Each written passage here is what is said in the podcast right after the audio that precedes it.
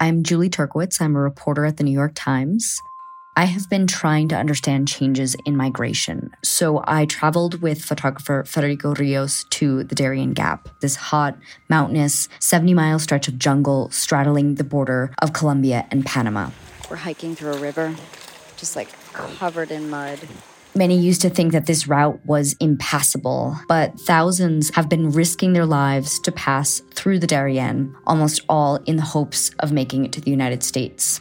We spent nine days hiking through the Gap and weeks building trust and relationships with migrants, with smugglers, with migration authorities to even be able to do this reporting.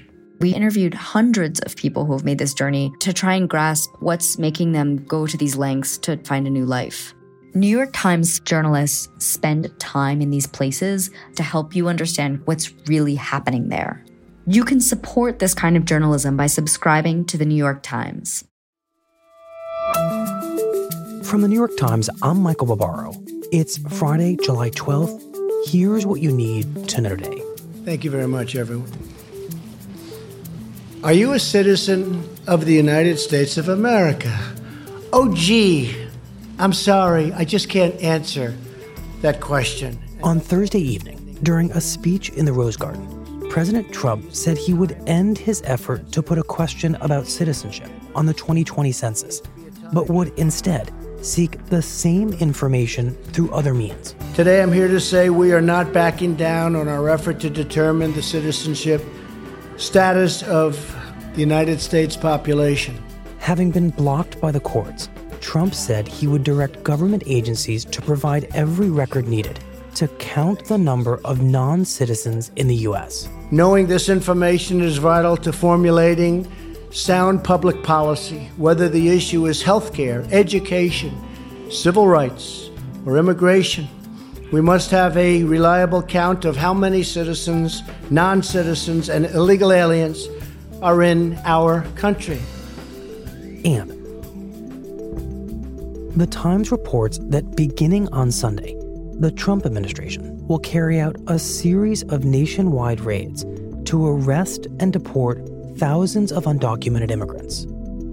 The raids will target about two thousand immigrants who were ordered to leave the country but remained anyway, and are a show of force designed to discourage more migrants from trying to cross the southern border.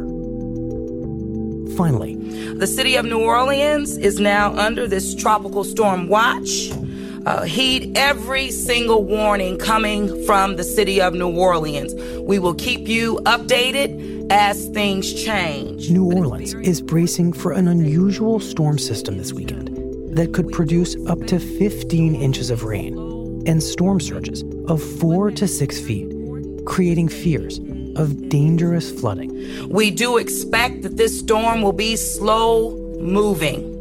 What that means is that there is a possibility, as it's moving slow, that we're going to get heavy rainfall for up to forty-eight hours. It could be forty-eight hours potential rainfall, consistent rainfall over the city of New Orleans. fourteen years after Hurricane Katrina decimated sections of the city and killed eighteen hundred people, this weekend's storm will be a major test of the city's new system of drains, water pumps, and levees, all of which are designed to hold back floodwaters. While it is uncertain what the impact will be, we will be affected, and we need to be prepared, and we are prepared to respond. That's it for today. I'm Michael Barbaro. See you on Monday. This podcast is supported by the Freedom From Religion Foundation. I'm Ron Reagan, an unabashed atheist, and I'm alarmed by the intrusions of religion into our secular government. That's why I'm asking you to join the Freedom From Religion Foundation, the nation's largest and most effective organization of atheists and agnostics, working to keep state and church separate. Phone one eight hundred, three three five, four zero two one, one eight hundred, three three five, four zero two one, or visit the Freedom From Religion Foundation at f f r f dot org. Ron Reagan, lifelong atheist, not afraid of burning in hell.